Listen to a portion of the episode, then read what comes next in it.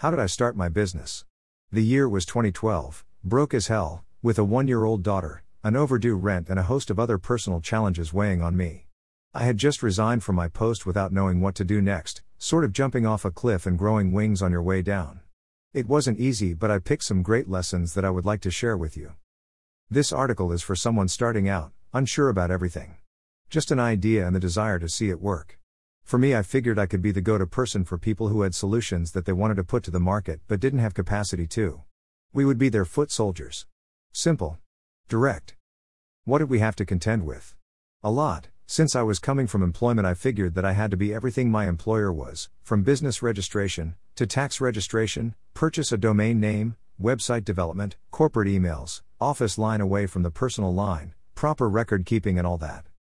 Not bad, but I discovered over time the shortcomings of all this. While you keep yourself busy with a lot of these things, your mind has a way of assuming that you are working, but are you? For instance, back then, business registration used to be done at Sheria House. You would go there and submit a list of three names that would be considered for your business name and counter check that no one else was using the same name.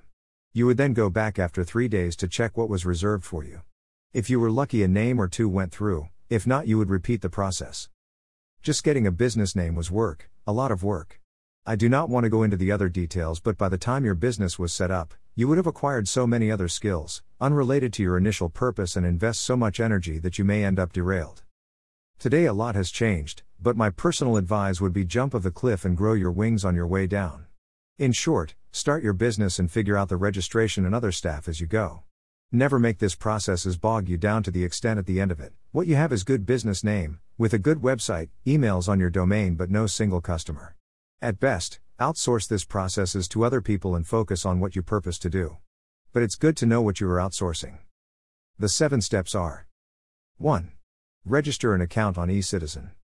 This is for every Kenyan citizen whether registering a business or not. There are a host of other e-government services you get from here beyond business registration.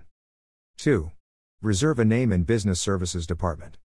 Reservation plus registration will cost you about KSHS 950 for a business name and KSHS 10650 for a limited liability company. It's also worth noting that as opposed to previously where a minimum of two directors were required to register a limited liability company, today, it's possible to be a sole director in e limited liability company. Additionally, you are able to convert your business name to a limited liability company through a cessation notice. 3. Tax registration.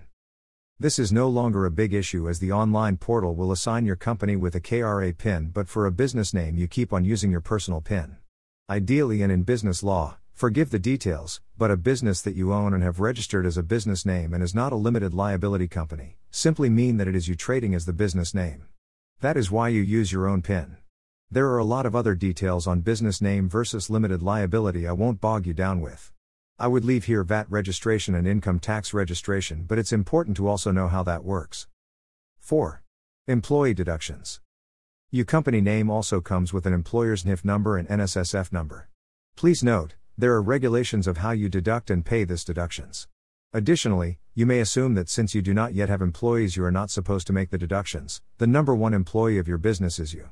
So you need to file the returns for the directors. I believe it should be about KSHS 2000 for NHIF. 5. Domain name registration and website design. Very fast, make your life easy. Go to Safaricom Domains and purchase a basic domain name for about KSHS 1300 and a basic hosting is about KSHS 1500. With this, you will have a web address for your business, i.e., yourbusiness.co.k or yourbusiness.com, etc. Additionally, you will also have emails with your domain name, e.g., john at yourbusiness.co.k or info at yourbusiness.co.k, etc. Talk to a savvy young guy for a few hundred shilling, they will help to point you emails to Microsoft Outlook for easier access.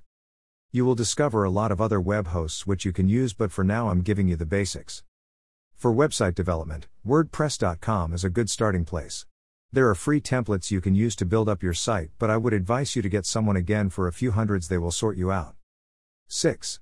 Social media setup. This again allows you to talk to a wider audience of people socially. WhatsApp is a good starting point where you convert your WhatsApp to WhatsApp for Business. This gives you a chance to build a catalog with images and prices. It also allows you to share on your status what you do. You can also look at setting up a page on Facebook and Instagram to reach more people. 7. Business stationery. You may realize that you may need a logo for your business, marketing materials such as posters, flyers, branded merchandise such as t shirts, caps, etc. This is where the services of designers and print shops come in. Though we will look at this in details again instead of learning design, you can outsource. Bonus tip You may want a till number to separate your business earning and personal money. Check out Kopo Kopo's till number, Safaricom's till number, or Pochi la Biashara. With this, ladies and gentlemen, the structural part of your business is sorted and with a small budget of less than KSHS 30,000. But remember, why I did this article is to take away the desire of you keeping yourself too busy with this process and moving away from your core business. Outsource, outsource, and outsource.